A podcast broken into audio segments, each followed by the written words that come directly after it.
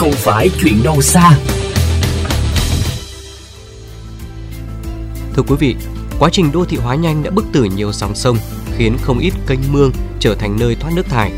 Ngay giữa trung tâm Hà Nội có một mương thoát nước đen đặc, ô nhiễm nghiêm trọng hàng chục năm nay ở phường Thụy Khuê, Tây Hồ. Người dân đang đếm từng ngày, mong mỏi dự án cống hóa sớm hoàn thành. Đóng kín cửa sổ 24 trên 24, sử dụng máy lọc không khí khử mùi. Đó là cách gia đình ông Quy ở phường Thụy Khuê đối phó và sống chung với sự ô nhiễm của mương thoát nước ngay sau nhà. Sống tại đây hơn 70 năm, ông chứng kiến mương Thụy Khuê từ chỗ là một nhánh cũ của sông Tô Lịch, sau ngày càng thu hẹp và trở thành rãnh thoát nước thải. Xa xưa thì coi như cái này là, như là cái sông, người ta đi thuyền và rửa dân ở đây rửa rau vo gạo được cơ. Đấy.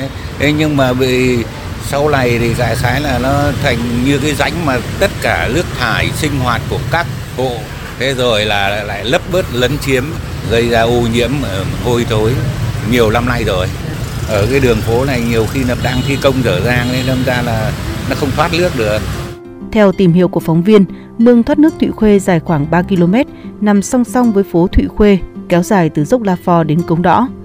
Từ năm 2012, Ủy ban Nhân dân quận Tây Hồ khởi công dự án cải thiện môi trường xung quanh mương thoát nước Thụy Khuê, dự kiến hoàn thiện vào năm 2017.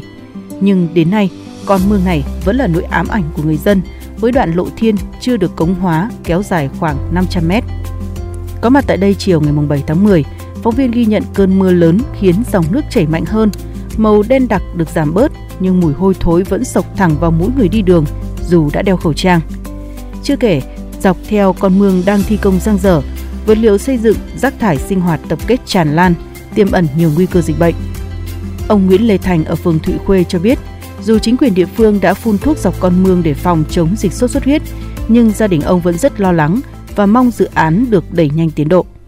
Ừ, dạo này mình ở đây là nó gia tăng cái mùi rất là nặng, không những những hôm nắng kể cả những hôm mưa như thế này.